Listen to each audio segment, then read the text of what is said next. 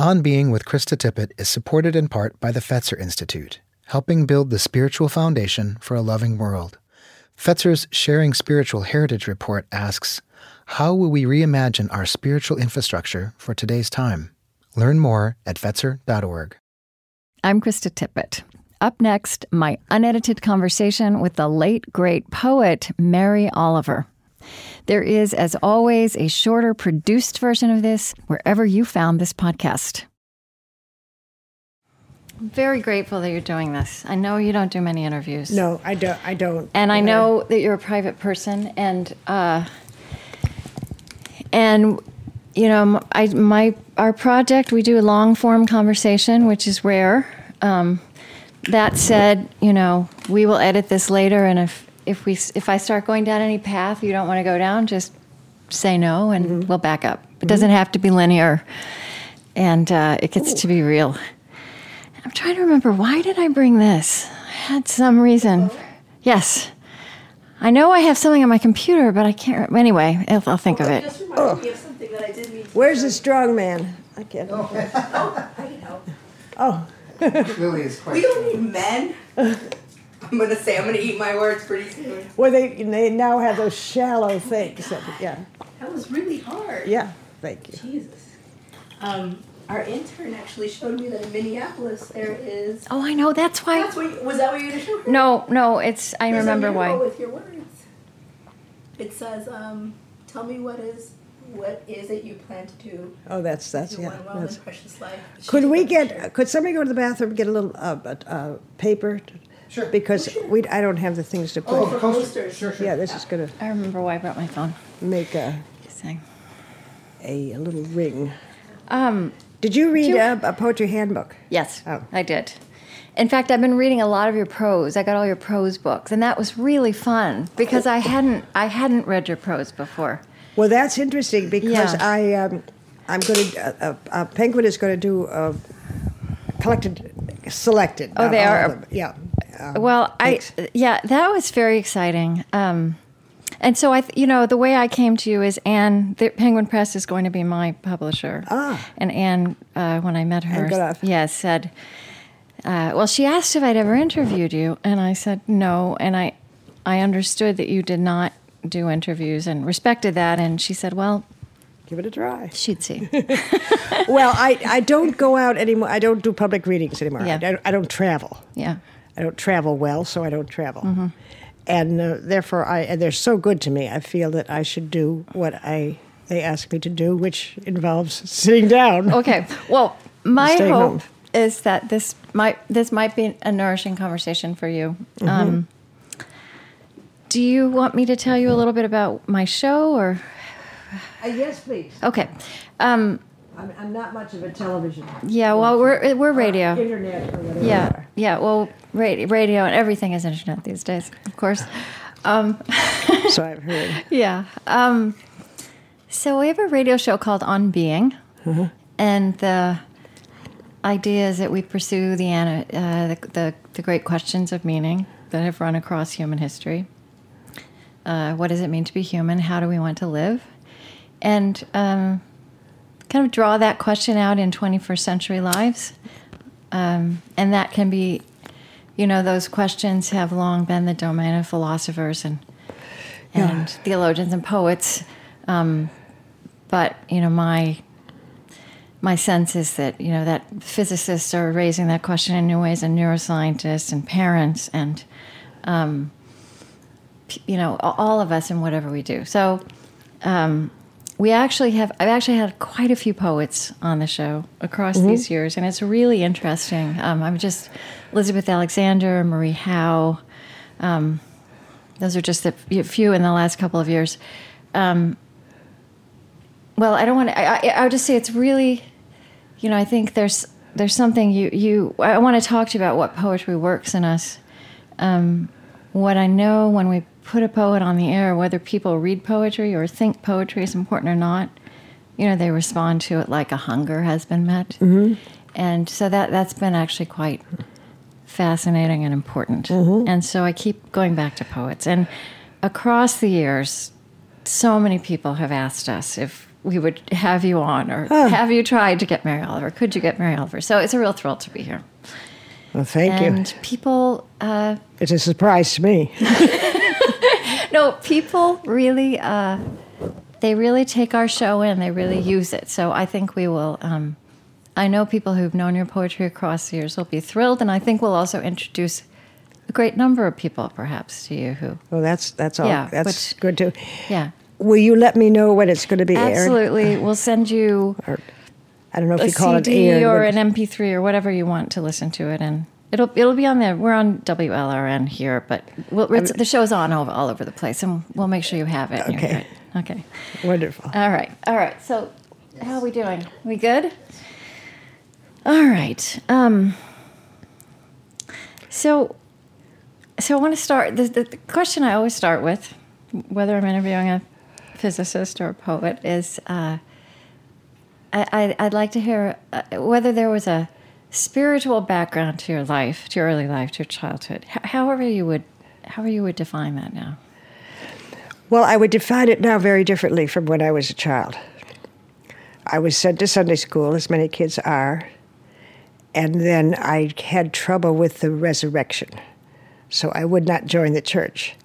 But I was still probably more interested than many of the, the kids who did enter the church. It's been one of the uh, most important interests of my life, and continues to be. And uh, it doesn't have to be Christianity or the better kind of Islam. Um, I'm I'm very much taken with the poet Rumi, mm-hmm. who is a, a, a Muslim, a, Su- a Sufi poet, and read him every day, and um, have no answers, but have uh, some some suggestions. I, I know that a life is much richer with a spiritual uh, part to it. Mm-hmm. And I also think I'm, nothing is more interesting. So uh, I, I I cling to it, and I I read I read, I read about it. Um, I did have a very very very dear friend, uh, Tom Shaw, who died in October. I didn't know Tom Shaw died in October. He, he, I read he it. did. I he, I he knew did. of him, and I had read. You wrote about him a few times. Yes, well, we were we were very close friends. He was a monk, for and then the bishop, years. Uh, bishop in he, yes, Massachusetts. Yes, he's an Episcopalian monk. Right. And he became the Archbishop. Right. In in Boston, and many many people. Mm-hmm. are uh, grieving over him. He had brain cancer. It was not mm, an I easy not passage. But but he uh, he he yeah. I well, I say he changed my life. Mm. But but that is certainly an important component of my, of my thoughts and my and how I try to live. Right. And then you. I mean, you talk about growing up in a in a sad, depressed place. A difficult place. I mean, in another, you don't you don't belabor this. I mean, in another place, there's a place you talk about. You were one of many thousands who've had insufficient childhoods, but yes. but that that you spent a lot of your time walking around the woods. Yes, in Ohio. I did, and, and I think it saved my life. I um, to this day, I don't I I, I I don't care for the enclosure of buildings. Mm-hmm. It, it was a, it was a very bad childhood. For everybody, every member of the household, not just myself, I think. And um, I escaped it, which barely, which with years of trouble. Yeah. But I did find this, the, the, the entire world, uh, in in looking for something. And that that was uh, another great part of my of my life. And... Uh, Well, you you could forget it. You could forget almost everything, but not not. There's some things you can't forget quite. So I I don't. Uh, and some people uh, want very much to talk about it. Some people f- find themselves uncomfortable with it, and I find myself one of the uncomfortable ones. Mm-hmm. So I, I don't really go there. Um, it, I think it's apparent in some poems, but uh, I got saved by poetry, and I got saved by. The beauty of the world. Yeah, and, and there's such a convergence of those things. Yes. Then it seems all the way through. Yes. You in your life as a poet. It ha- it is. It is a convergence, and and uh, I I have a little difficulty now, having lived for fifty years in a small town in the north. I'm trying very hard to love the mangroves. Well, I know. Ta- and it I, takes a while. I have to say, you and your poetry, for me, are so closely identified with Provincetown and yes. and that part of the world, and and that kind of dramatic weather, yes. that kind of shore. Yes. Uh, and so when I, you know, when I had this uh, amazing opportunity to come visit you, and I and I learned, and I said, "Oh, great, we're going to Cape Cod." I know we're going to Florida. Yes. Well, I, ju- I just sold my condo to a very dear friend uh-huh. uh, this summer, mm-hmm. and um, I bought a little house down here, which is needs very uh, uh, serious reconstruction. So I'm not in it yet, but uh, is it on the water? It's close to the water. Mm-hmm. Everything in Homesound is is very close to the water. Mm-hmm. Um, but sometimes it's time for the change. Yeah.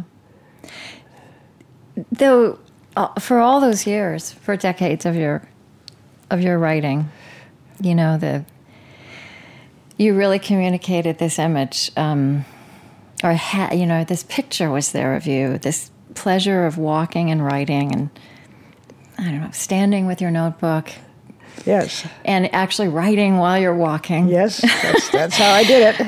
And and it is, and it seems like, so I, I mean, I guess I wonder, um, is this something that you figured out at some point and then became second nature?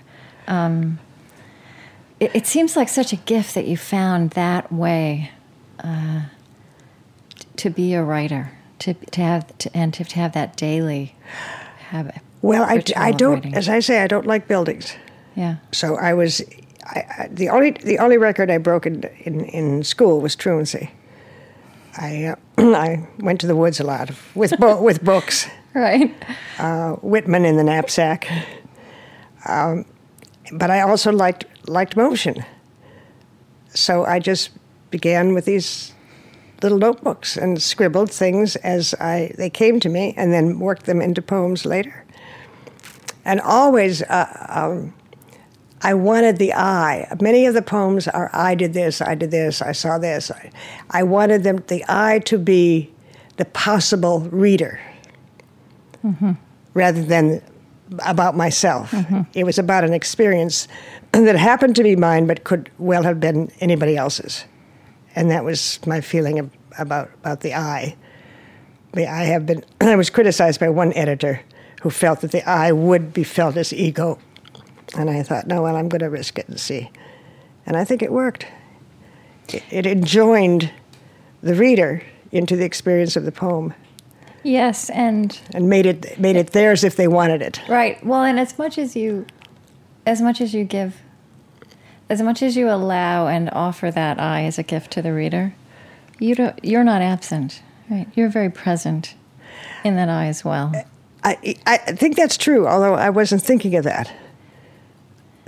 But it, it is, it is. Uh, I became the kind of person who did the walking and the scribbling, yeah, but sh- shared it, yeah, if if uh, if they wanted it. Yes, I mean, so you know, you know what I. What I do is I, I I listen, and I think a lot about how um, listening, real listening, is actually an act of presence too. You know, we kind of have this idea in this culture where we're not very good at listening, that listening is being quiet while the other person says what they has to have to say. But really, it's about being present to what they say. Yes. And you also use this word. You know, there's this place where you're talking about writing while walking. You know, listening de- deeply, and I love this listening, listening convivially. Yes. Yeah. And listening really to the world. Listening to the world. Well, I, I did that, and I still do it. Mm-hmm. I still do it. I was going to ask you if if you thought you could have been a poet in an age when you probably would have grown up writing on computers. Oh, no. Oh, now? Oh, I, I very much advise uh, writers not yeah. to use a, a uh, the computer. But it seems to me that more than the computer being the problem, the sitting at a desk would be a problem for that's you. A, that's that's a, that's a problem. Um, lots of things are problems. I I I, uh, I always, as I talk about in in the um, Poetry Handbook, discipline is very important. Yes. The habit. I think we're creative all day long, and and if and if uh, we, we have to have an appointment to have that work out on the page. At, because the creative part of us gets tired of waiting, or just gets tired, and it's helped a lot of students, young young poets, yeah, that, doing that, to have that, that meeting with that part of oneself, because there are, of course, other parts of life. I used to say I gave my, when I had jobs, which wasn't that often, but I'd say I'd give my very best second second class to the labor to, to the, because I'd get up at five and by nine I'd already had my right. my uh, my say. Yeah, and also when you write about that, that the the discipline that makes that that creates space for something quite mysterious to happen. Um, I mean, this is from you. You talk about um, that wild, silky part of ourselves. Um, you talk about the part of the psyche that works in concert with consciousness and supplies a necessary part of the poem. A heart of the star, as opposed to the shape of the star, let us say, exists in a mysterious, unmapped zone, not unconscious, not subconscious, but cautious. Where? What is that from? That's from the. That's from the Poetry Handbook. It's it's been but a while. It's great, but it's but you say you say you say you promise it, it learns quickly what sort of courtship it's going to be. You're saying that the yeah. writer has yeah. to be kind of in courtship with this yes. elusive, essential but elusive, cautious, say cautious part, and that if you turn up every day, it will learn to trust you. Yes, yes, this yes, very, yes. I remember that. A very that. practical way about talking the, about the, something the trust that's is very quite, is very important. Yes. Yeah. And that's the creative process. That is the creative process. It's it's also true that I, I believe poetry, um, it it it is a convivial, and and and and, and uh, kind of. I mean, we're, we're it's very old. It's very sacred. It's very uh, um, wishes for a community. It's a community uh, uh, ritual, certainly, and and that's why when you write a poem, you you write it. For anybody and everybody, yeah, and and uh, you have to be ready to do that out of your single self. It's a giving. It's a, it's always it's a gift. It's a gift to yourself, but it's a gift to anybody who has uh, the hunger for it. Right. And I and I wonder if it's something about, um, you know, this process you describe, where where you've applied the will, but also the discipline to, I don't know, touch, reach, reach, or and also make room for something that's very deep in us, right? I mean, I love this language, the wild, this wild, silky part of ourselves. I don't know, maybe yes. the soul. Um, uh, it's become a nasty word lately. Because I know it's it has. Used, it's become a lazy word. It's, yeah, it's, it's too bad. It's cliched. Yeah. Overused. So yeah, the silky part, let's just call it that. Yeah. Um, but I mean, so that if you, when you offer that, I mean, poetry does create a way to offer that in a condensed yes. form, yes. vivid form. It does, of and, course, pe- and, pe- how could and that people not need it. Elicit something uh, unusual in, in the reader? And very often, it. I mean, uh, uh, uh, it was Blake who said, "I take dic- dictation." Yeah. With that discipline. And with that willingness and wish to to communicate, very often things very slippery do come in that you you weren't planning on, on receiving them. Right. But but they do happen. It does. I have very rarely, maybe four or five times in my life, I've written a poem that I, that I never changed, and I don't know where it came from. But it does happen. But it, it, you know, it, ha- it happens among hundreds of poems that you've, that you've struggled over. Yeah, but it's. Do you know which? Do you know what, what some of those are? Do you know what they are? Now well, the, the Percy, the Percy one was one. Oh, okay. The, the last time, the first time Percy came back. Yeah, I never changed a word of that.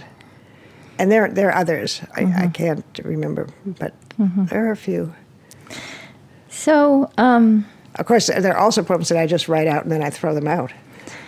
Right. Lots of those. Well, and also, you know, when you when you talk about this life of waking up in the morning and being outside in this wild landscape and with your notebook in your hand and walking, it's so enviable, right? And and but then I know, I mean, when you're in the Poetry Handbook, and I mean, clearly there's also there's the discipline of being there, but there's also the the hard work of rewriting. And as you say, some things some things have to be thrown out. Oh, many, many, many have to be thrown out. For sure. There's an unromantic uh, part to the process as well. Well, that's that's an interesting word. You, you know, I was, somebody once wrote to, about me and said I must have a private uh, grant or something, that all I seem to do is walk around the woods and write poems. But I was very, very poor. Mm-hmm. And I found uh, I ate a lot of fish and a lot of clams. Right, and I realized that you, you actually you weren't just walking around the woods, you were gathering food. Yes, in those early yes. years, yeah. mussels and clams and mushrooms and yeah. berries. And, and I had decided very early um, that I wanted to be a poet. And I, that's what I would try. And that I would not be able to have brand new cupboards and uh, uh, a computer and a car and... Uh, very, very often, uh, in the old days, I, when I did go out and reading and stuff, I would I would meet uh, young poets who had, had their first job and so forth, and they seemed to require all these things, you know, an, an office. Right. And I, you know, a lot of poems I wrote on the kitchen table mm-hmm.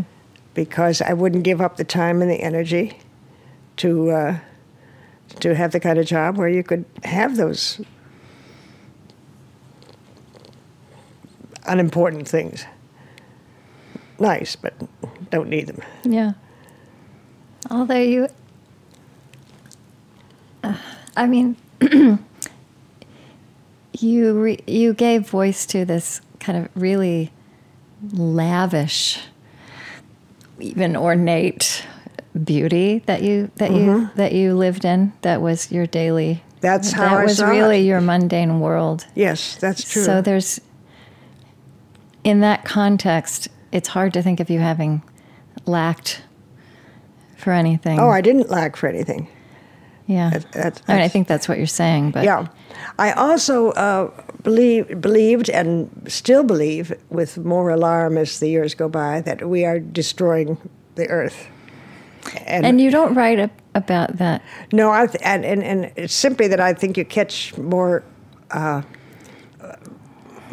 more flies with, with honey, honey than, than you do with vinegar. Yeah. And uh, there are some poets who who, who uh, pound on, on that theme and until you really can't take anymore.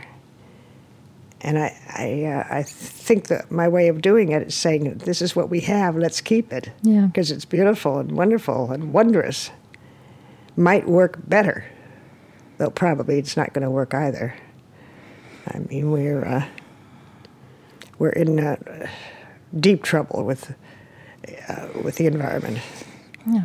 I believe, and uh, you know, no nobody's going to stop this business of uh, of business of ma- making money, of yeah. uh, of the amassing of things that will vanish for for us as we vanish.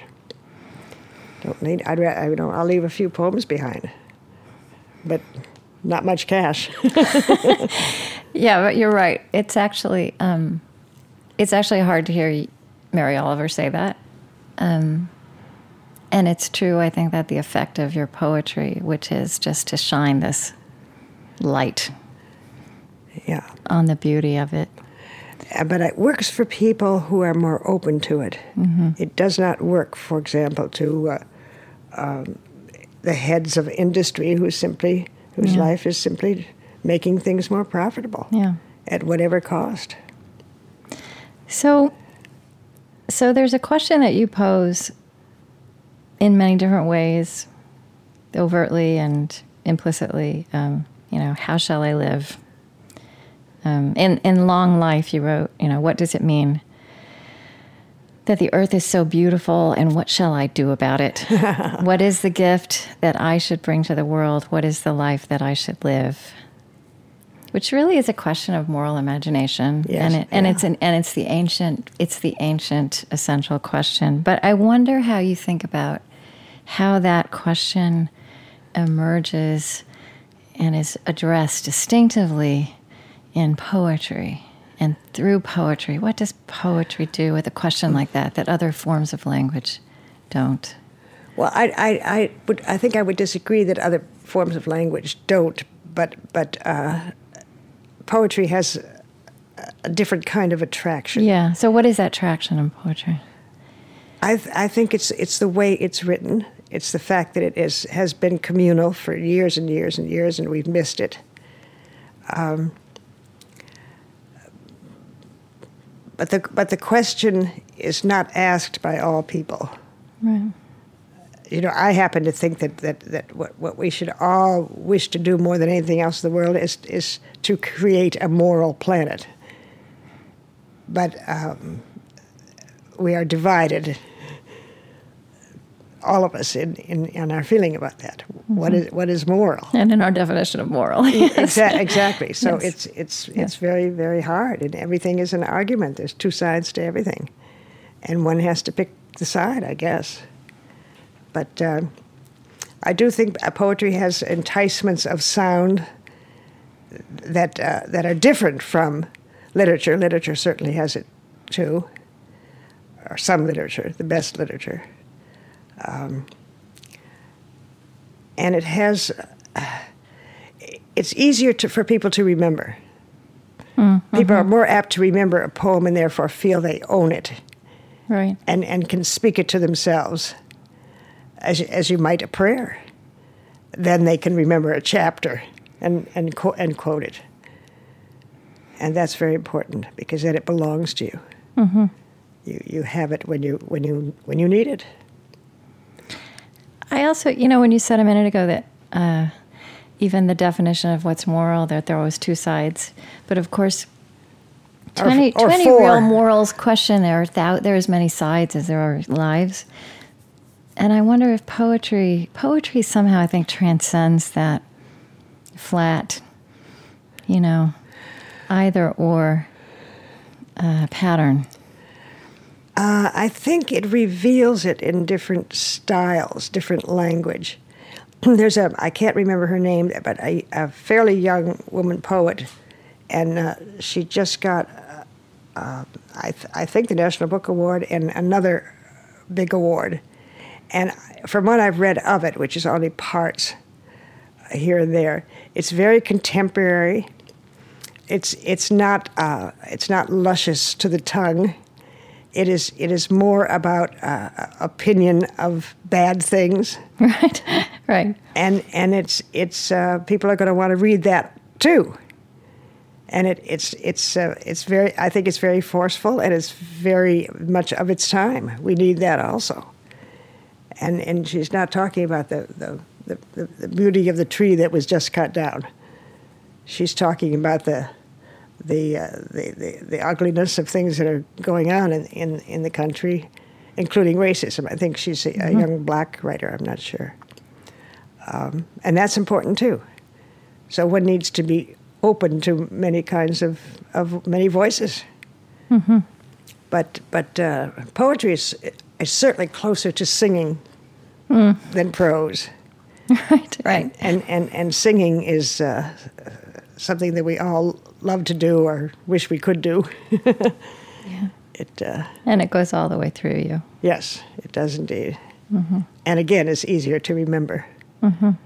Although this this hot, fast stuff is very different from the, the old songs too. Yeah, they they change. And I mean, I wouldn't go back to Frank Sinatra, but they're.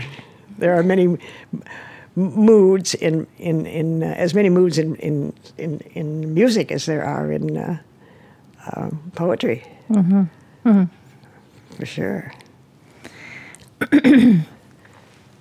you um, you wrote somewhere. You wrote in Winter Hours. You wrote that that years ago you set three rules for yourself. And the first, they were genuine body, that it may, must have genuine body, mm-hmm. sincere energy. And the third was, it must have a spiritual purpose. Mm-hmm.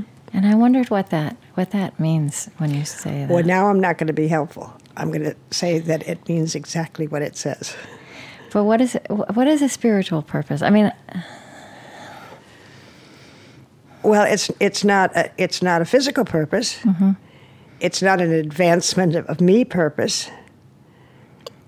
It's not a love purpose, a personal love purpose. And there, what's left? It's not a medicinal purpose. It's not a, a, a, a governmental purpose. And there's, there's not too many things. Um, you can't make a list, a very long list of important things without including the spiritual. It's bound to be there. It's done all the time, though. Yeah, yes. Yes, in different in different ways. It is. And I mean, I, I think even um, even many very respectable poets might not um, use that language. Absolutely. And many and many don't uh, consider this the spirit. Mm-hmm. Um, yep. You know, there there are poets that have whole books, and I, I don't I don't see a a suggestion of the spirit in them. And uh, many of them are very, very, they're sardonic with the satisfaction of displaying the sardonic quality. They're deft. They're, they're even clever. But you get nothing to take home somehow. And um, so there, there are many different editors, many different poems. Um, And I, there's enough to pick and choose from. I, I don't begrudge anybody doing doing it the way they want to do it and saying what they want to say. But there's some I'll reread and there's some I won't. And mm-hmm. I think everybody does that. Yeah. I I just wanted to read. I just love. Um, I just want to read these. Uh, this is from Long Life, also.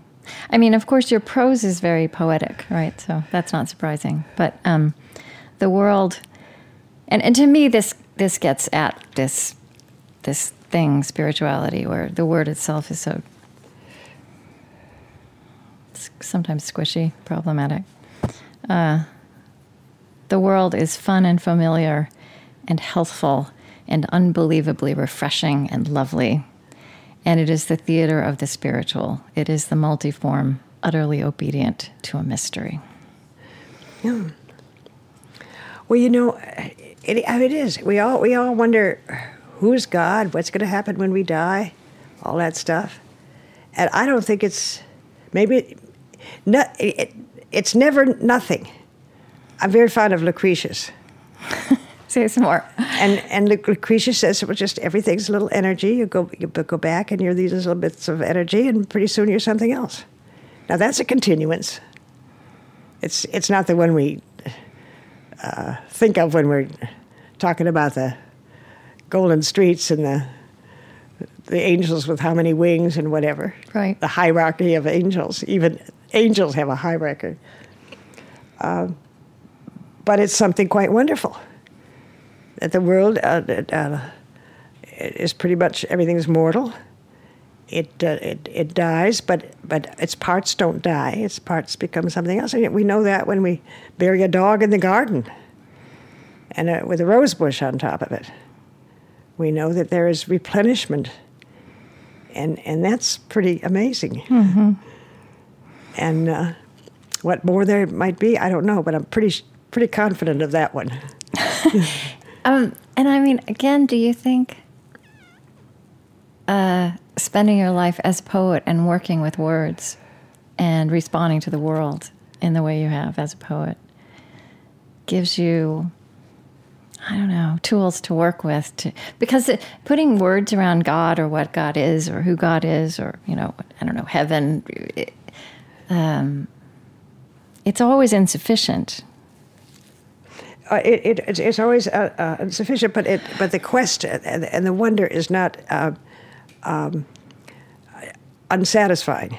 It's never totally totally satisfying, mm-hmm. but it's intriguing, and, and and and also what one does end up believing, even if it shifts, uh, has an effect upon the life that you live, or the life that you choose to live, or try to live. Mm-hmm. So it's it's a it's an endless, uh, unanswerable quest. Uh, I love the old myths as well.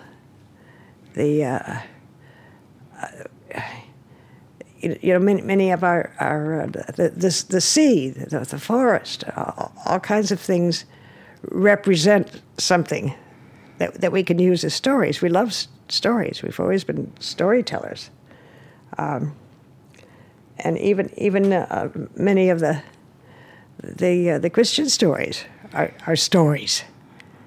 And if you take uh, you know, P- Peter, who couldn't walk on the waves because his faith was not great enough. What a great way to say that!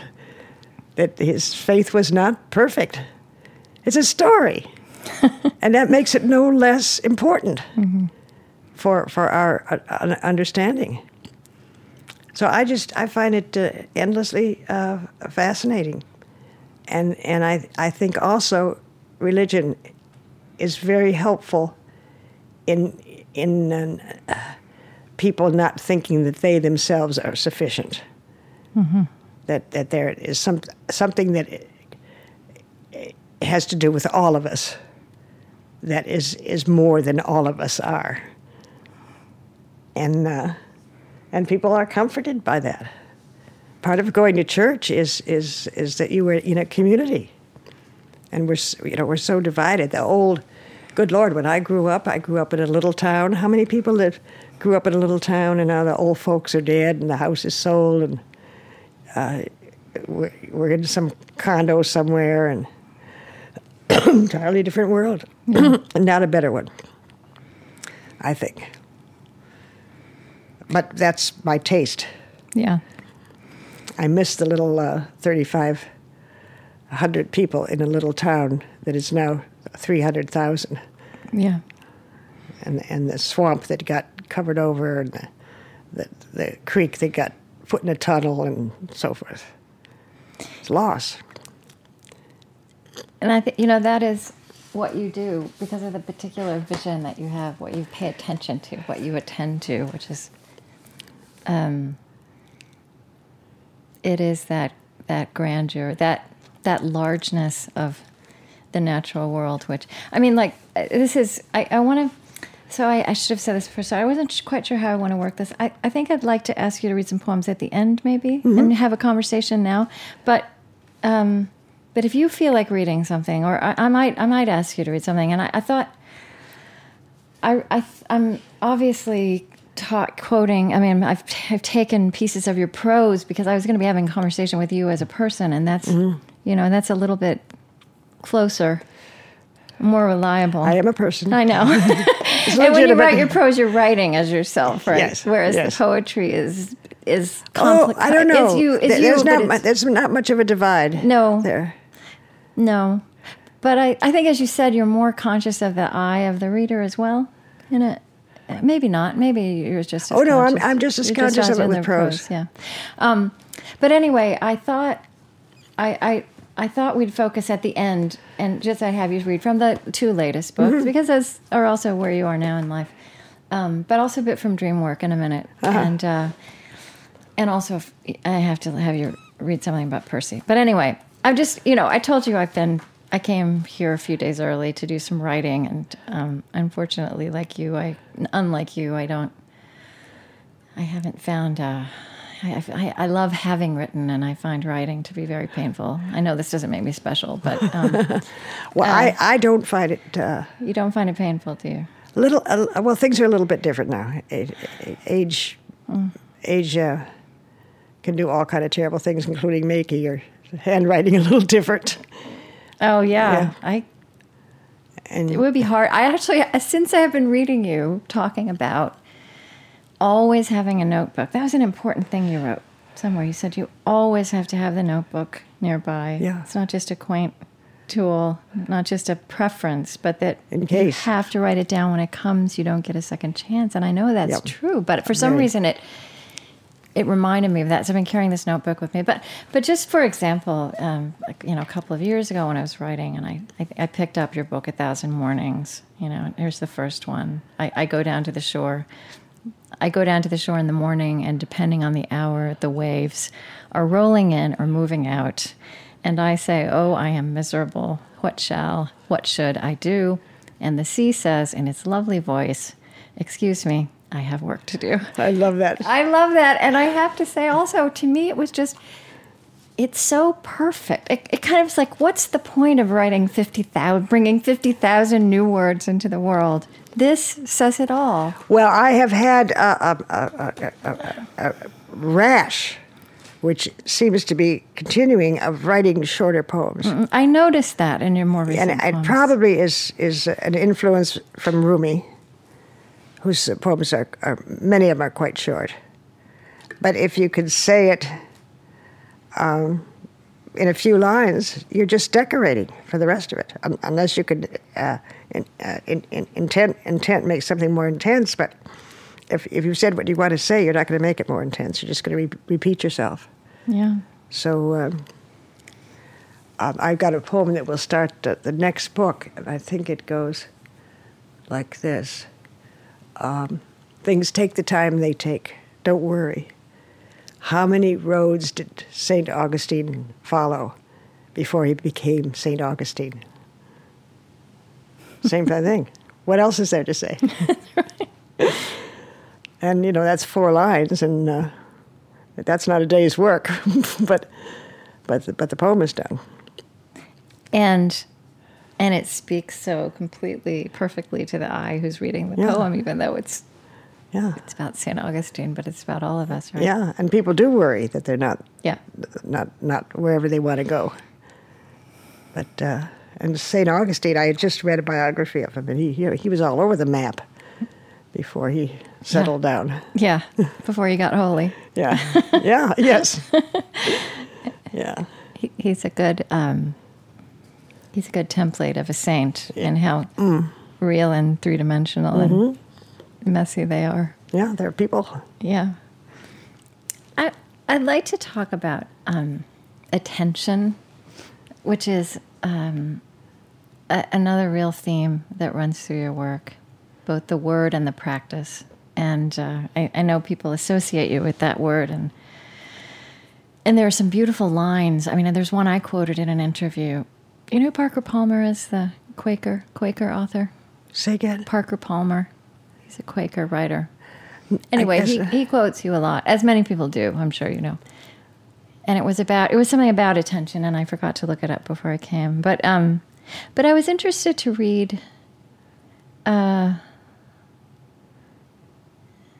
I was interested to read in some of your pr- prose, I think this may have been from from Our World, when you talked about that you began to learn that attention without feeling is only a report, mm-hmm. that there's more to attention than uh, for it to matter in the way you want yeah. it to matter. Say, some, say something about that learning. That You, you, you need empathy. Mm-hmm. With it, rather than just reporting. Mm-hmm. Uh, reporting is for field guides, and they're great. They're helpful. But that's what they are. Mm-hmm. But they're not thought provokers, and uh, and and they don't go anywhere. And I, I say I say somewhere that attention is the beginning of devotion, mm-hmm. which I do believe. But that. That's it. Mm-hmm. Uh, a lot of these things can't are said, but can't be explained. And yeah. We did a show years and years ago in the early days of my project, like ten years ago, on prayer. Mm-hmm. And there was a quote that someone used from Simone Weil, which could have been you. Absolutely unmixed attention is prayer. Oh, yes. I feel like that's another way you've said it. Yeah. yeah. Um, and actually, this is the reason I brought my computer. This is a, this, mm-hmm. this interview is kind of self-indulgent. This, no, if you right. don't mind. No. Um, um, I brought this because... Wait, I want to... I want to... Yeah, um, yeah. absolute attention is not prayer if somebody is paying attention to how they can make more money in their business. Right.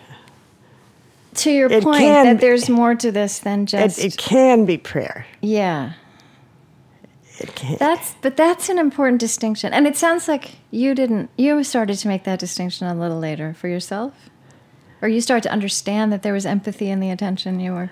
I think possibly when, when I used it, I, it was, I was so Im- surrounded by what I was talking about, which was not making money. Um, which there's not there's nothing wrong with making a decent amount of money. Yeah.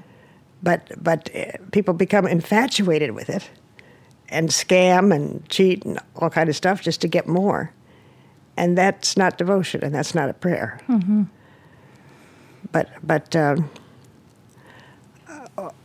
In in in a in a in a life without that, certainly attention, perfect attention is is prayer or a part of prayer or one kind of prayer. But um, it certainly to me is devotion. I think that your poem "A Summer Day" is maybe is one of the best known and yes, it is. Um, I, I would I would say that's true. Yeah. We actually, the reason I brought my computer is because that, for that old show, I, so my daughter, who is now twenty-one and all grown up, but who then was about twelve, um, was uh, assigned to memorize A Summer Day. The Summer Day. The Summer Day. The Summer Day. In uh, sixth grade. And so she came home reciting this poem, and I felt really embodying it. And we actually played it in the show ah. because it seemed to go so well with that entire discussion of prayer.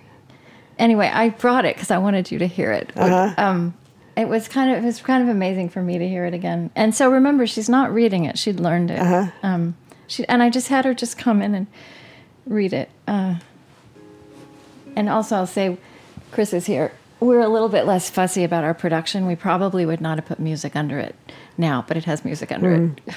The Summer Day. Who made the world? Who made the swan and the black bear? Who made the grasshopper? This grasshopper, I mean. The one who has flung herself out of the grass. The one who is eating sugar out of my hand. Who is moving her jaws back and forth instead of up and down, who is gazing around with her enormous and complicated eyes. Now she lifts her pale forearms and thoroughly washes her face. Now she snaps her wings open and floats away. I don't know exactly what a prayer is. I do know how to pay attention, how to fall down into the grass, how to kneel down in the grass, how to be idle and blessed, how to stroll through the fields, which is what I have been doing all day. Tell me, what else should I have done? Doesn't everything die at last and too soon? Tell me, what is it you plan to do with your one wild and precious life? Well, it's a beautiful reading. Is that fun for you to hear? Yeah. How old was she then? She was about twelve. Yeah. Beautiful. But so many, so many young people, I mean, young and old, have learned that poem by heart, and it's become part of them. Yeah. One thing about that poem, which I think is important, is that the grasshopper actually existed, and yet I was able to fit him into that poem.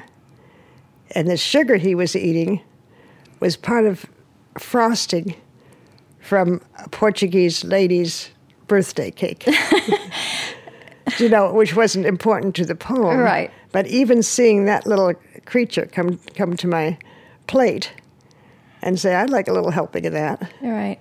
It, it somehow fascinates me that that's, that's just personal for me, that it was Missus Segura, her probably her ninetieth birthday cake or something. Did she ever read the poem?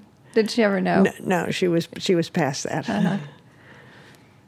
Her, her her daughters may have, but mm-hmm. uh, I never I never advertised myself as a poet. And there was that wonderful thing about, about the town. Uh, and that is, I, I was taken as somebody who, who worked like anybody else. And I'd go, there was the one fellow who was the plumber, and I, we'd, we'd maybe meet in the hardware store in the morning. You morning. mean in, in Provincetown? Yeah. yeah. And he'd say, oh, hi, Mary, how's your work going?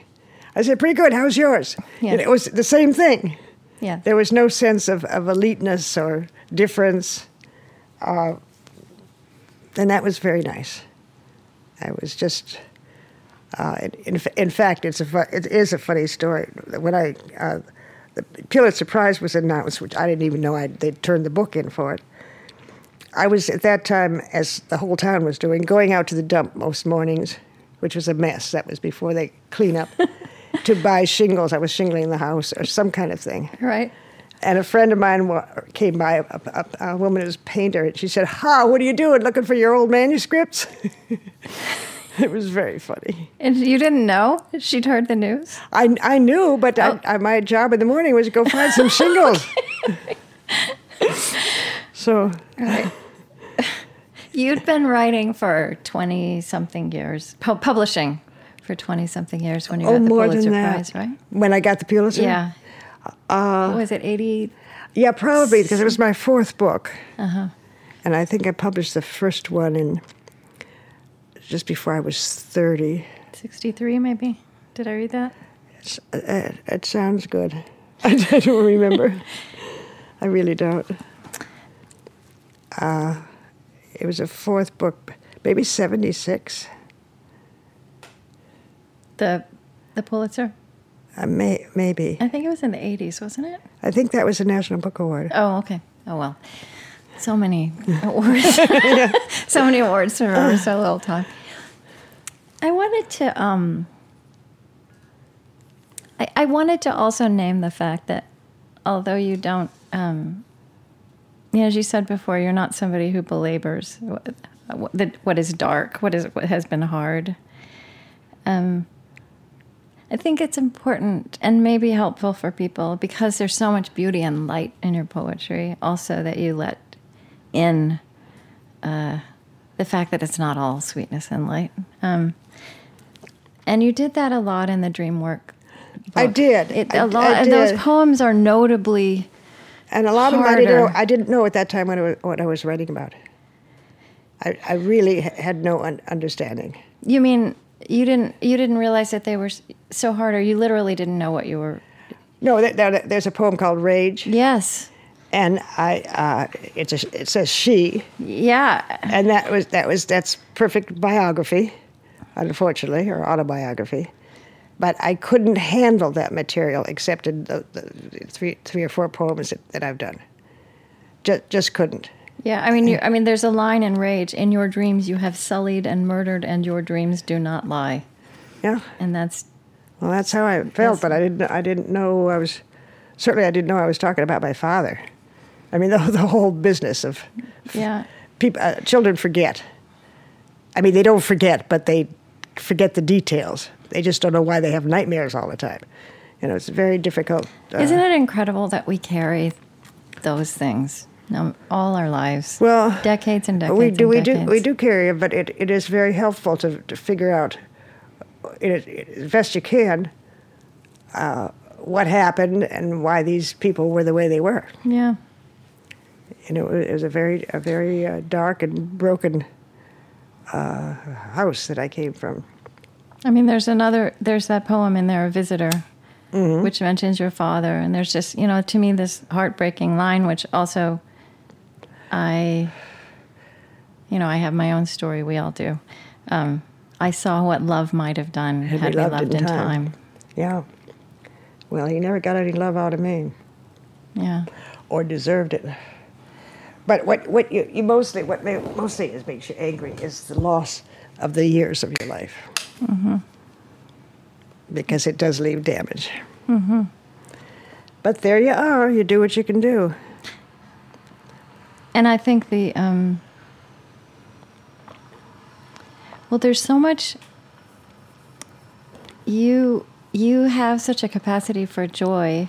Especially in the outdoors, right? Yeah. And you you transmit that, and it's that joy you know, if you're capable of that,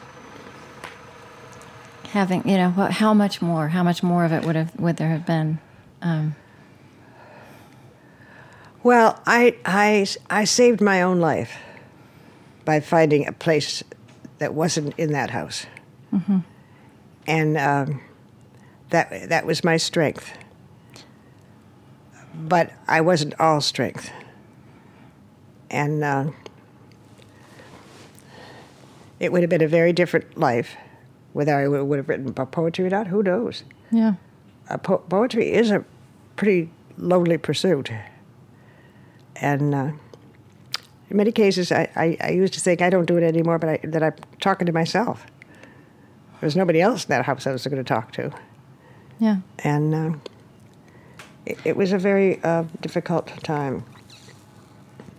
And a long time. And I don't understand some people's behavior.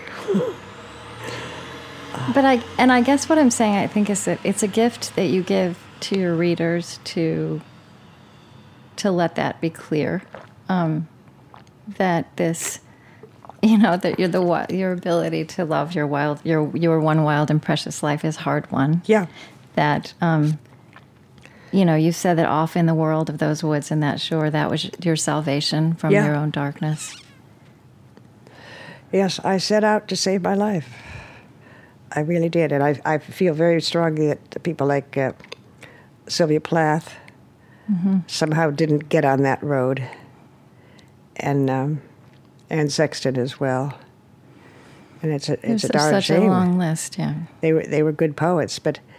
Uh, They wrote to tell how they felt. They didn't write to offer a good experience to another person. Mm. And that I always intended to do. What was trouble was my own business and uh, not worth a- advertising.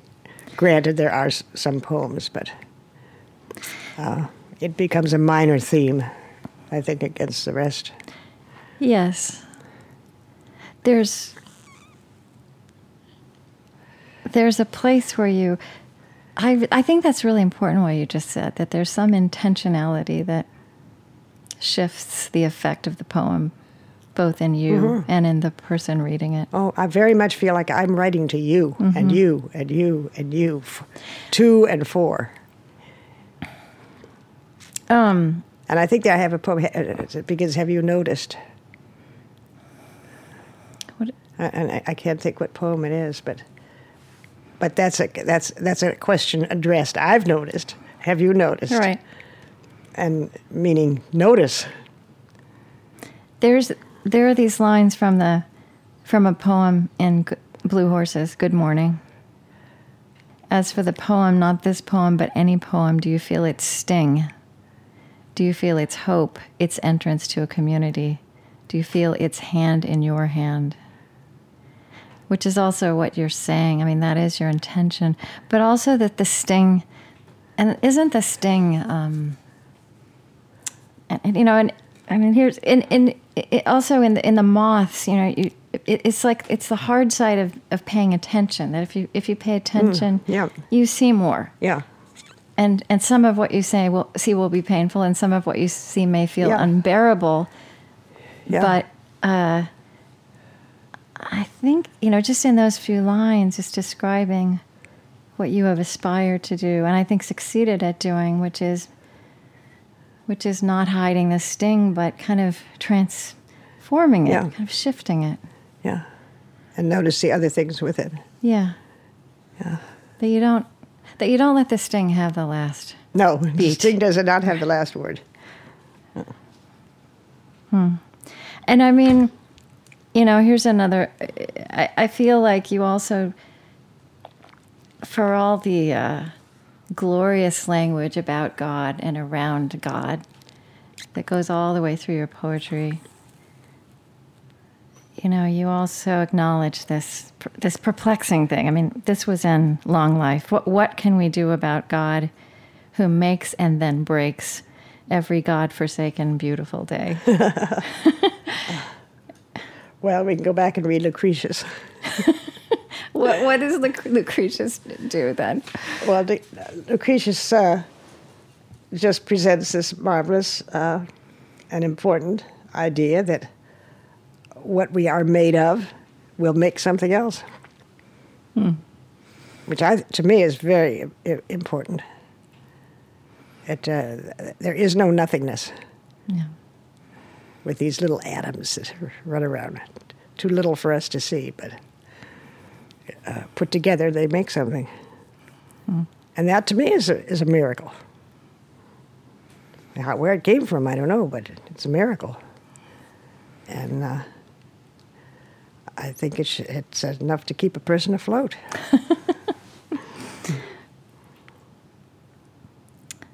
Well, let's talk about your last couple of books, which also are an insight into you at this stage in your life. Um, and then I'd love for you to read some poems. Okay. Um, you have said that as... that you were so captivated, that you, that you were, I mean, I don't know if you've said it this way, but it seems to me you've kind of written about being so captivated by the world of nature that you were less open to the world of humans. Yes. And that as you've grown older, as you've gone through life, um, what did you say, you've entered more fully into the human world yes. and embraced it. Is that a good, is that a... It's true, it's absolutely true. Mm-hmm. And was it passage of time? I mean, how... It was passage of time as a passage of understanding what happened to me and why I behaved in certain ways and didn't in other ways. Um, so it was clarity. Yeah, self-knowledge. Um, yeah, that, yeah, that helped me. And uh, many good friends. I have many, many uh, just wonderful friends. Uh, unfortunately, a number of them are in their eighties, which is scary. But um, uh, a lot of them are not. They're, they're quite a bit younger. Mm-hmm. And they come down here. I can't get there, so they come here, which is, uh, you know, great. And that, you know, that helped. Yeah. That's a healing. Yeah. And uh, they have their, their hang-ups and trouble, too. So we can, uh, though I must say lately, we, sometimes we sit around and talk about, how are you feeling this week? And how many, you know, like you hear old codgers, codgers do that. Well, uh, we've entered that realm. oh, it's a- um, you know, there's a poem that I think I've heard a lot that's quite famous also. Is it The Visitor? Uh, about... Uh, there's a line about I don't want to die having, having only visited. I'm, um, I'm, I'm, I'm ruining your own line. That's really. Um, yes, that's at the end of. Um, um, it, it's in. It's in the uh, probably no. It's not. It's only in the Noon Selected, uh, Volume One, and it's When Death Comes. When Death Comes. Yes. And then I, I mean. You wrote really beautifully about um, about the death of Molly, yes. who you shared so much of your life with. And you wrote, I don't know, I'm finding my notes. The end of life has its own nature, also worth our attention. Yeah. I liked that line. Yeah. And in some ways, it, it feels to me when I read your poetry of the last couple of years that that's really this territory you're on. Or at least well, part of it. I should be. I, did, I don't mean, and I don't mean you're, I don't mean at the end of life, but just paying, well, paying attention. I've been better.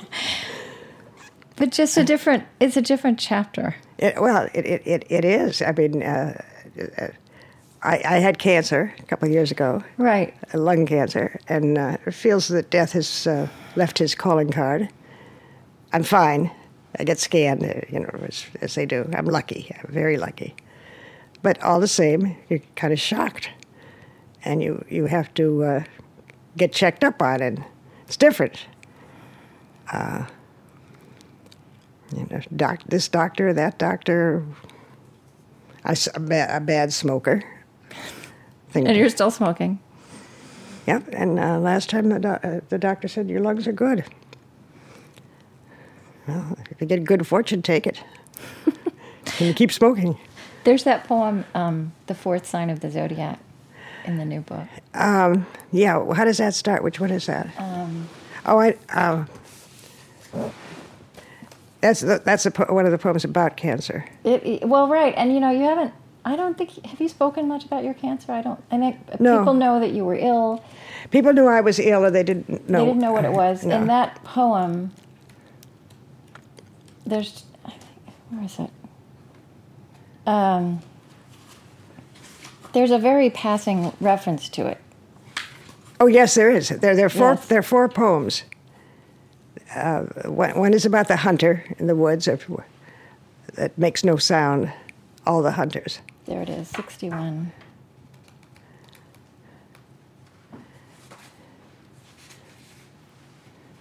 But I can't remember which one of the four that is. I mean, the fourth... Uh, It's a little bit long, but do you want to read it? Sure. Okay. Oh, where'd I put my glasses? There they are.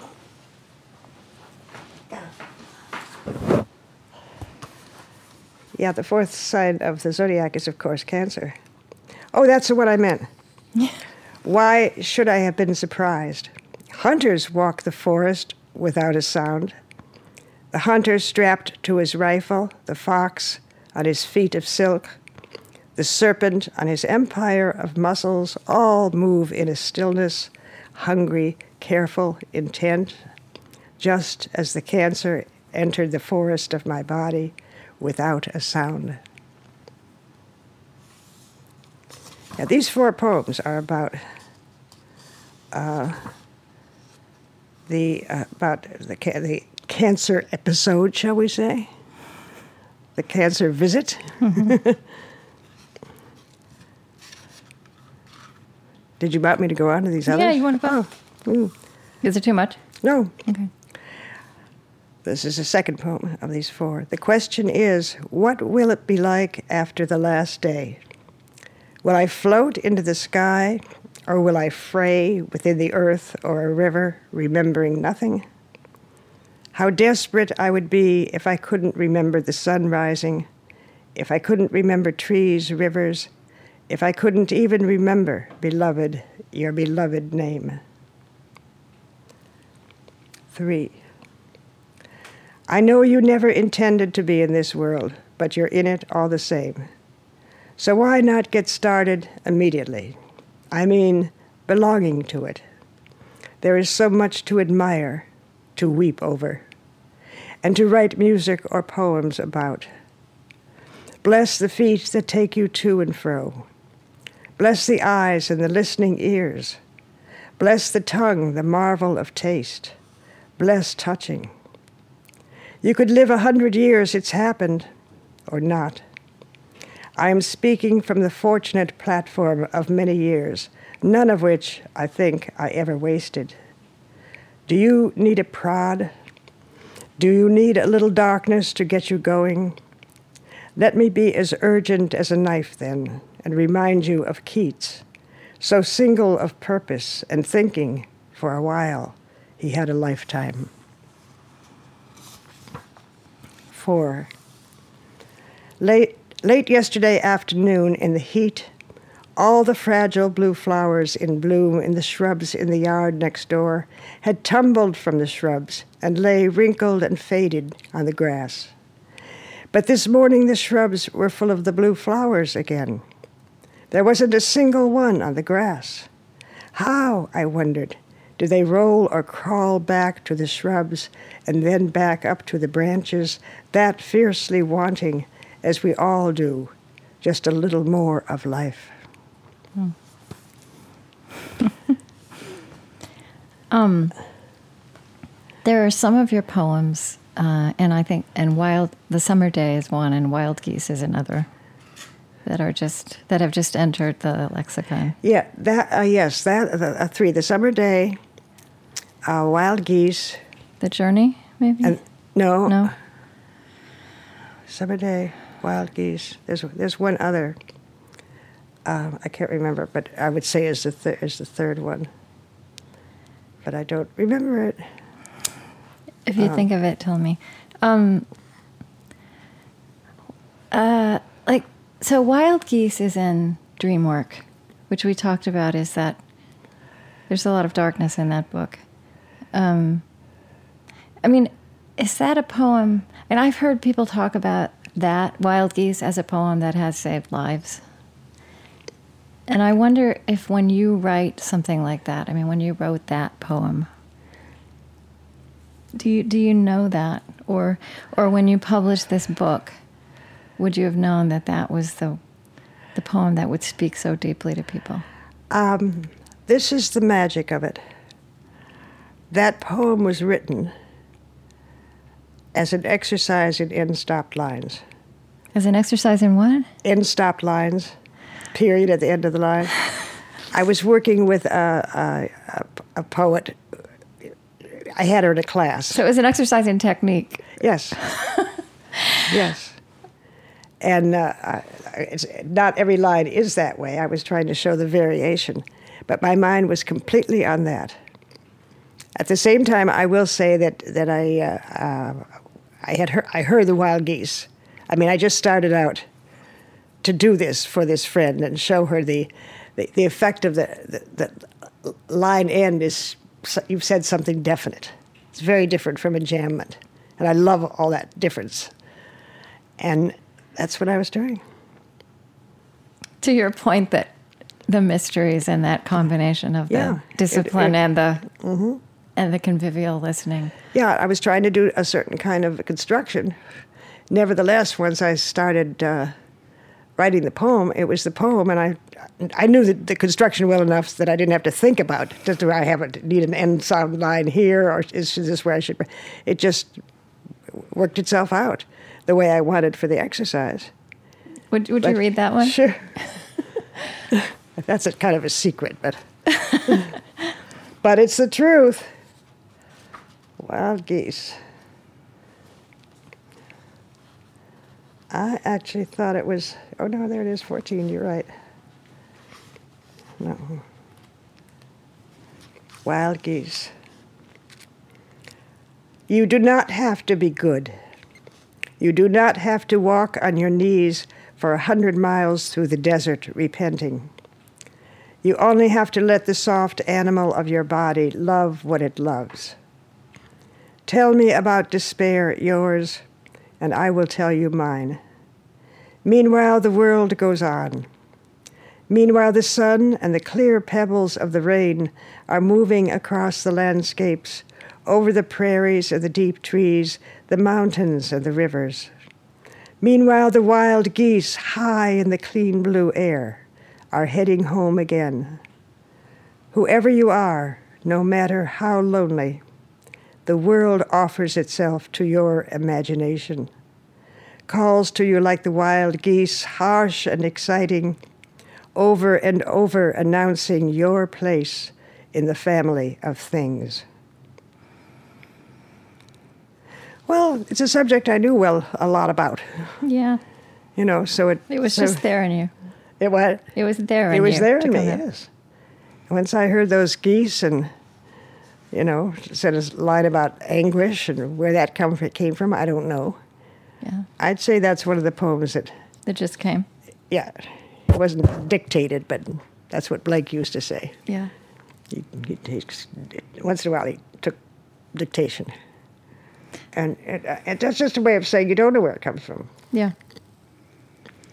But if you've done, if you've done it a lot, and... Uh, Lord knows when I started writing poetry, it was rotten. The poetry was rotten? Sure. I mean, I was ten, eleven, twelve years old. But I kept at it, kept at it, kept at it. I, I used to say, I, I, with my pencil, I, I've traveled to the moon and back probably a few times. I kept at it after, every day. And mm-hmm. um, finally, you learn things. Are you still... Um Here in this very different landscape, are you still standing with your notebook every morning? Outside? Not as much, not as much. And I ha- I've had I've had some periods of time of rather bad health. So so, uh, and in the north, with which I was very familiar, I'd go out in the woods and I'd always see something. And it's very different down here. It's, it's very seasonal. I thought all the birds were down here in the winter. Unfortunately, they're farther south. and uh, you'd see them passing by. And some and the birds are very, uh, a lot of them are large and exotic. Right. They're, it's very, it's, it's like a different world. You've written, you know, another thing you've said is that as you've gotten older, you've become something you never were before, which is funny. Uh, that you've become more yeah, funny. Yeah, I, I, I can be. And your and the Blue Horses book, which is the two thousand fourteen book, is has it has a lot of whimsy to it, including about this place, this new landscape, right? Yeah. When you said that you made the, the remark about the mangroves, uh-huh. I mean, you talk, you have this really wonderful language about how uh, the trees are so leggy. Yes. yeah, and. Uh, What did I say? Something uh, affinity takes longer. Yes. Affection's easy, but affinity yeah. takes yeah. takes a while. Well, it's true. When I walk uh, from here just down to the intercoastal, mangroves, mangroves, mangroves. Once in a while, an otter, which is very nice to see, mm-hmm. and uh, a heron, and but uh, maybe the porpoises in the water. Or a couple of times I've seen the manatees. But it's not the same, and it's a really shocking difference. And I've chosen it. And uh, but but there is a kind of um, emotional element in the fact that things have disappeared. My town, my house, and the town was very different by the time I left. It's, it's uh, you mean the to- the town, Provincetown had already Pro- changed. Provincetown was changing very mm-hmm. rapidly into a kind of little Hampton. Mm-hmm. You know, the the, well, the wealthier, successful people were coming in. It wasn't the hardworking artists and writers anymore. So that was different. But uh, nevertheless, the, the woods were there, and uh, I do miss them. And I was there fifty years. That's a long time. Yeah. And the weather was there. Well, I, I fell down a couple of times in the winter, broke mm. broke bones, so oh. it was yeah. it was time not to do that. Mm-hmm.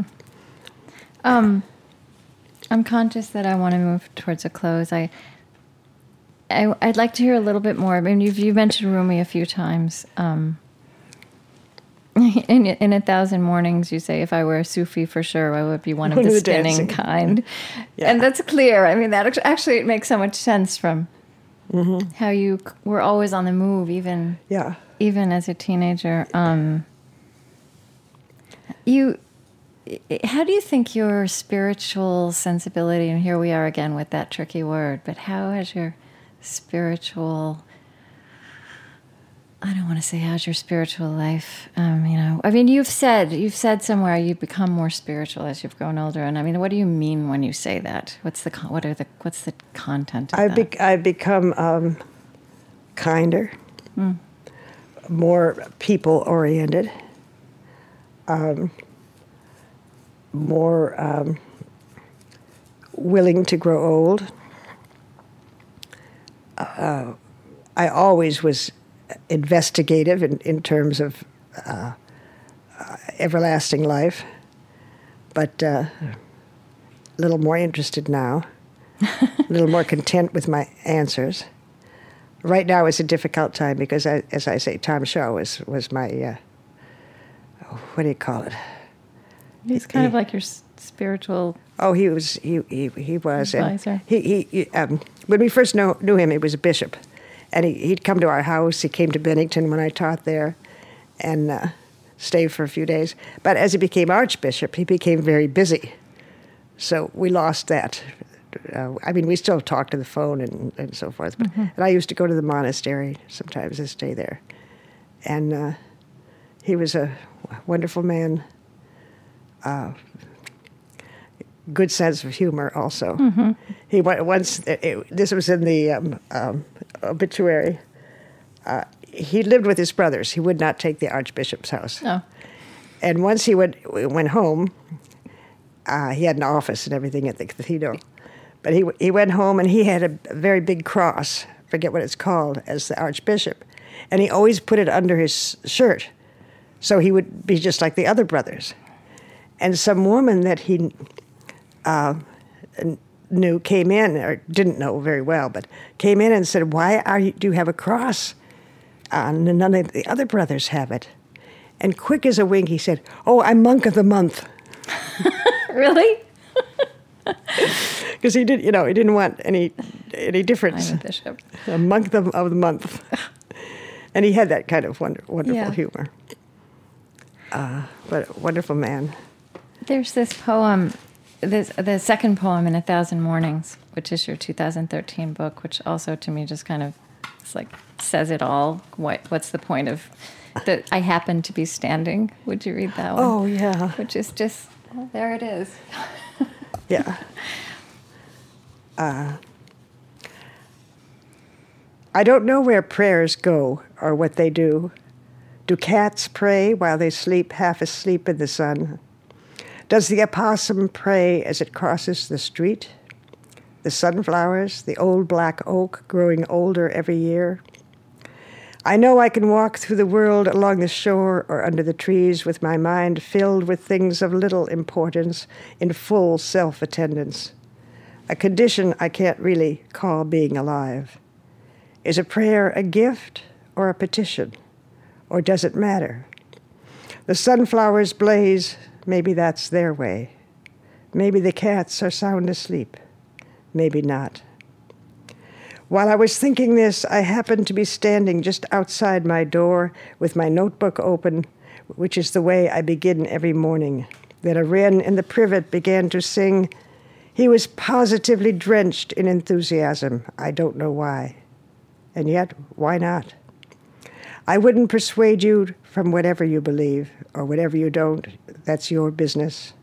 But I thought of the wrens singing, what could this be if it isn't a prayer? So I just listened, my pen in the air. Yeah, that's... Well, the poems keep coming. um, the... Um... The matter of dogs. Uh-huh. The matter of the dogs. The matter of dogs. Uh, the natter of dogs. the matter. The, the matter, matter of dogs. dogs. They matter. They matter. Do you have a dog now? No, I don't. Percy died, and that was my last dog. But I may get one. You, yeah. When I get my own little house. This was a... This has been a really... It, has this... What, did your dogs become more important to you, or did you just start to write about them more? I mean, I... Oh, Percy was very important to me. All of them were very important to me. Yeah. Um, I forget whose idea it was. It it, it might have been uh, Charlotte Sheedy's idea, or Anne Goodoff. To put the dog poems together. Yeah. Yeah. I, I, I have a feeling it, it was. And you said you said one of those poems about Percy was the one of your poems that came out perfectly from. Yes, came out perfectly a, formed. Do you want to read that one? Yeah. Okay. That's. Uh, That was what I call a smoothie. Let's see. Actually, it's not in the end of the book. Uh,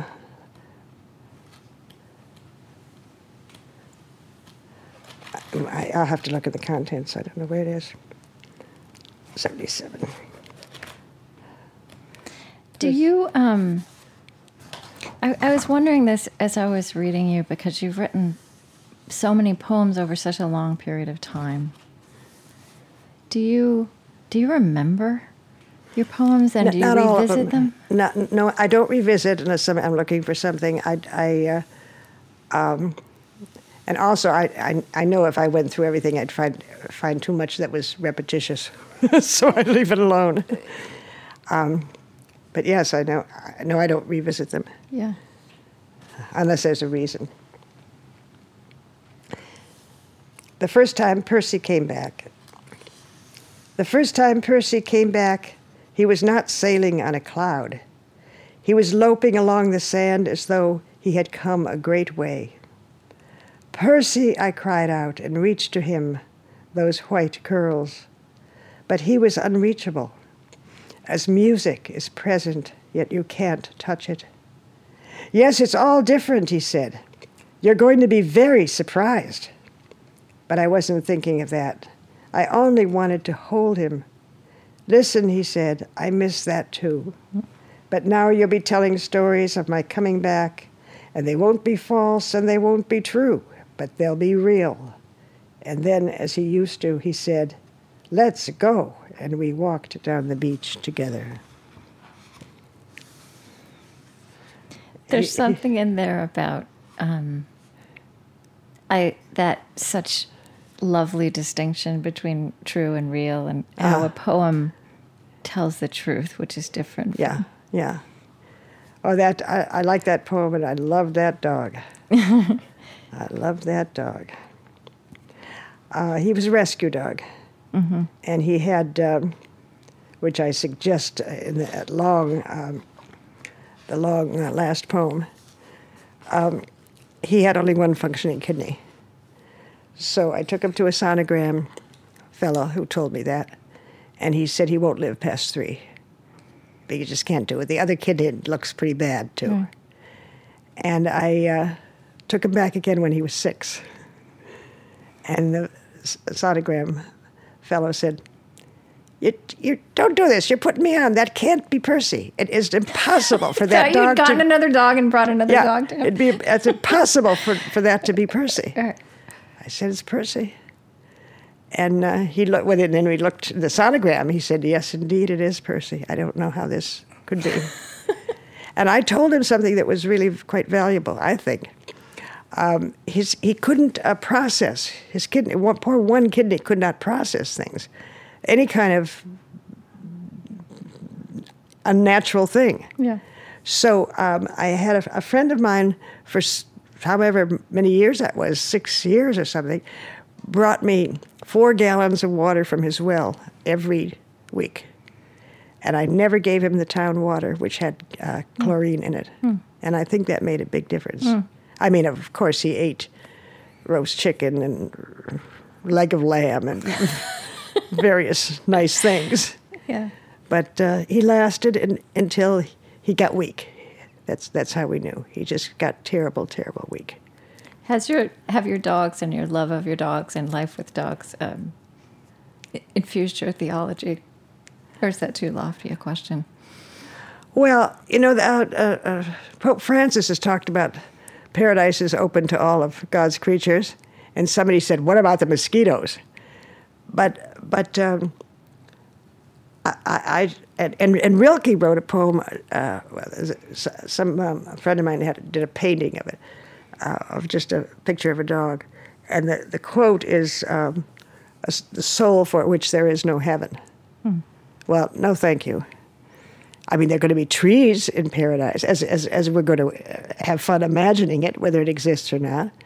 Dogs are certainly going to be there. Poor little burros and donkeys, after all the work they've done in the world. Good heavens, yes. Right. You know, I'm sure of that. Five white rhinoceros left, but we'll find all the rest of them eventually. I, I'm, I'm yeah, sure. Yeah. Yeah. So the the reason I brought my phone, I remembered, is that I was texting. Do you text? If you, are you a texter? Do you have a phone? Yeah. Oh, text. Yeah. I, I don't do it. Okay. Well, it took me, I didn't start for a while, but now, now I like. Anyway, so last night I'm texting. I'm here in Florida, and I'm texting with a dear friend of mine who is now, who, who was a friend of mine and uh, before she became the mayor of a major American city. And right now she's at this big mayor's conference at the White House. I think it's in Washington.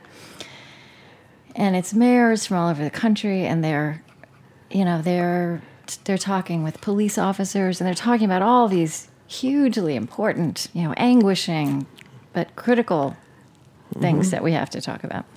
So I told her that I was here and I was going to interview Mary Oliver. And she says, Mary Oliver is one of my all-time favorite poets. She's how I figured out I didn't have to read poetry the right way or like poetry the right way. Mm. That opened the door for me to just enjoy poetry with my untrained heart. Now I read poetry every single morning when I wake up and every night before bed. I could not do my job without poetry, not the way it needs doing. Wow. And I just Very thought nice. I'd bring that for you because she's a mayor who's dealing yeah. with all these terrible, complicated yeah. issues. Yeah. Um, well, when you speak to her, tell her you read it, and I thank her. Okay. my, yeah. my my work's doing it. Yeah, what? Sorry? My work has made a, it, you know, it's nice to hear. Yeah. It's nice to get feedback. Yeah. And I mean, I just, you know, in the poetry handbook you wrote, um, poetry is a life-cherishing force, and it requires a vision, a faith, to use an old-fashioned term. Yes, indeed. For poems are not words, after all, uh. but fires for the cold, ropes let down to the lost, something as necessary as bread in the pockets of the hungry. Yes, indeed. And I just wanted to read that back to you, because I feel like you've given that to so many people. You've demonstrated that. And, you know, you, you, you also write in poetry about thinking of Schubert scribbling on a cafe napkin. Thank yeah, you, thank yes, you. And I yes. feel like so many people, when they read, when they imagine you standing standing outdoors with your yeah. notebook and pen in hand, you know, thank you, thank you. Um, I mean, I'd love, I, I, I'd love, if, you know, if there are any, I wonder if there are any poems of, of any of these books, the new ones or um, or Dream Work. If there's anything that, it would be interesting to me if there's any poem in those that you would want to read. Uh, well, I'll read uh, The Blue Horses. Okay. Franz Marc's okay. Blue Horses. Because they are beautiful, those horses. It's the painting. Yeah. Which is on the cover of the book. Yep. I love the way you, uh, and I recognize this also in myself, um, and maybe this also comes with, for those of us who had hard childhoods, that experiencing writers, and also, in, you know, Franz Marc, I feel for you, is also just these artists as uh, friends across time and space, mm-hmm. real companions. Mm-hmm. Yeah, I, it's it uh, it's it's a big Beethoven. Important thing. Mm-hmm. Yeah, yeah. I've got a line in in the new poem. You could read the entire works of, or you could hear the entire works of Beethoven. You will never find a single lie, mm-hmm. or in the entire works. I can't remember exactly. But in the entire works of Beethoven, you will not find a single lie.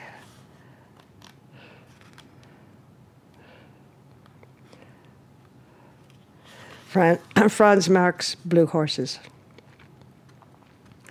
I step into the painting of the four blue horses. I am not even surprised that I can do this. One of the horses walks toward me. His blue nose noses me lightly. I put my arm over his blue mane, not holding on, just commingling. He allows me my pleasure. Franz Marc died a young man, shrapnel in his brain. I would rather die than try to explain to the blue horses what war is. They would either faint in horror or simply find it impossible to believe. I do not know how to thank you, Franz Marc. Maybe our world will grow kinder eventually. Maybe the desire to make something beautiful is the peace of God that is inside each of us. Now all four horses have come closer, are bending their faces toward me as if they have secrets to tell. I don't expect them to speak, and they don't. If being so beautiful isn't enough, what could they possibly say? Thank you so much. You're welcome. Uh, it's been a beautiful conversation. You're uh, much welcome. I'm free, I'm free. Yes, you are. before, before I move the mics, can I just uh, have just ten seconds of, of mm-hmm. quiet so that we can... The, the sound of the room. Get the,